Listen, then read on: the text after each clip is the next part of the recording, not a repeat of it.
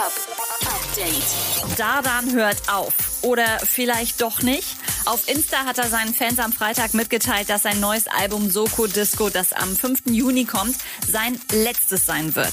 Einen reinen Promo-Move möchte er gleich mal ausschließen, sowas hätte er nicht nötig. Stattdessen hackt er auf seinem Label rum. Tatsächlich gab es beim Release der neuen Single Favela ein kleines bis naja mittelschweres Chaos.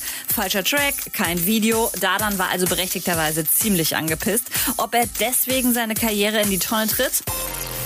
Gleich zwei Neueinsteiger in den deutschen Hip-Hop-Charts. Der Berliner Rapper Pascha Nim mit Airwaves auf Platz zwei. da sage ich nur. There's slime, there's drip, there's is wet, there's slime. Und Casey Rebel und Summer Jam mit Geht nicht, gibt's nicht auf der vier. Was sich an der Spitze getan hat, erfahrt ihr auf ilovemusic.de. Hier gibt's immer die komplette Top 40. Und knapp 18 Jahre nachdem Def Jam Germany seinen Betrieb eingestellt hat, weil der deutsche Ableger einfach niemals so erfolgreich war wie das Original in New York, nimmt Sido sich das Label jetzt vor. Er bringt Def Jam Germany zurück und hat als ersten Act Bossa gesigned. Update mit Claudi on Air.